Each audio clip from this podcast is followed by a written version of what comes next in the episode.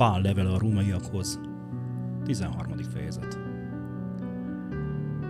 Minden lélek engedelmeskedjék a felettes hatalmaknak, mert nincs hatalom mástól, mint Istentől, ami hatalom pedig van, Istentől rendeltetett.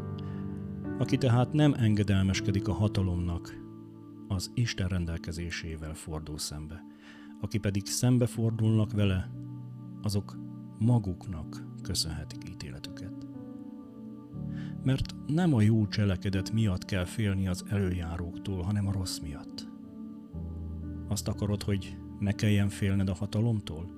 Tedd a jót, és dicséretet kapsz tőle, mert Isten szolgálja ő neked a jó elősegítésére. Ha azonban a rosszat teszed, akkor félj, mert nem ok nélkül viseli a kardot, hiszen ő Isten szolgálja, aki az ő haragját hajtja végre azon, aki rosszat teszi. Ezért tehát engedelmeskedni kell, nem csak a harag miatt, hanem a lelkiismeret miatt is.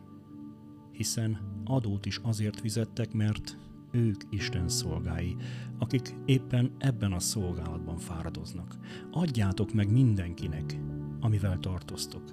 Akinek az adóval, annak az adót, akinek a vámmal, annak a vámot, akinek a félelemmel, annak a félelmet, akinek pedig a tisztelettel, annak a tiszteletet.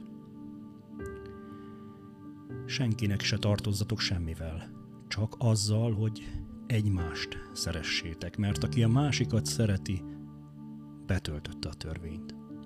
Mert ez a parancsolat: ne paráználkodj, ne ölj, ne lopj, ne kívánd a másét, és bármi más parancsolat ebben az igében foglalható össze: szeresd fele barátodat, mint magadat. A szeretet nem tesz rosszat a fele barátnak, a szeretet tehát a törvény betöltése. Ezen felül tudjátok, hogy az idő sürget.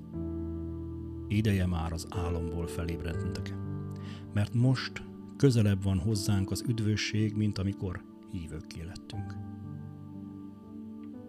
Az éjszaka múlik, a nappal pedig már közel van. Vessük el tehát a sötétség cselekedeteit, és öltsük fel a világosság fegyvereit. Mint nappal illik, tisztességben éljünk, nem dorbézolásban és részegeskedésben, nem bujálkodásban és kicsapongásban, nem viszálykodásban és irítségben, hanem öltsétek magatokra az Úr Jézus Krisztust, a testet pedig ne kényeztessétek úgy, hogy bűnös kívánságok ébredjenek benne.